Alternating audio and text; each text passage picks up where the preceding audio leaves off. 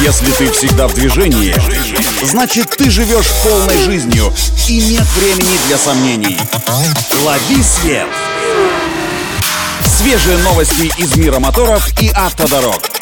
Программа «Автонавигатор». Только вперед! Это автонавигатор для тех, кто всегда в движении. С вами Александр Барский. Мы стартуем.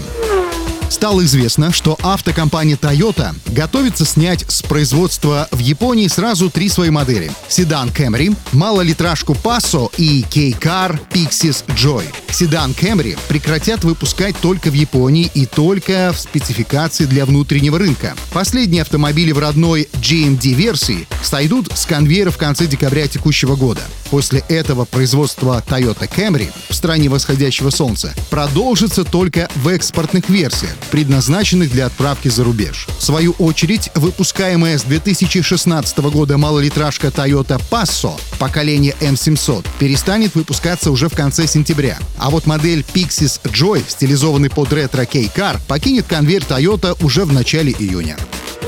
Российский АвтоВАЗ расширил гамму комплектаций своего внедорожника Lada Niva Travel новой топовой версии Niva Travel KHL, посвященной континентальной хоккейной лиге. Активные продажи автомобилей этой серии начнутся в самое ближайшее время. Оснащение хоккейной спецверсии включает все опции максимальной комплектации люкс и дополняет их эксклюзивной символикой КХЛ на стойке, на порогах кузова, а также фирменными аксессуарами, среди которых коврики в салон и багажник, сумка органайзер для размещения в левой или правой нише багажника и еще несколько вещей, оформленных в хоккейной стилистике. Помимо прочего, в исполнении Lada Niva Travel KHL есть также подогрев сидений и лобового стекла, камера заднего вида с омывателем, кондиционер, мультимедийная система Parktronic и многое другое. Вот такие новости из мира моторов. На этом делаем остановку. Удачи на дорогах и берегите себя.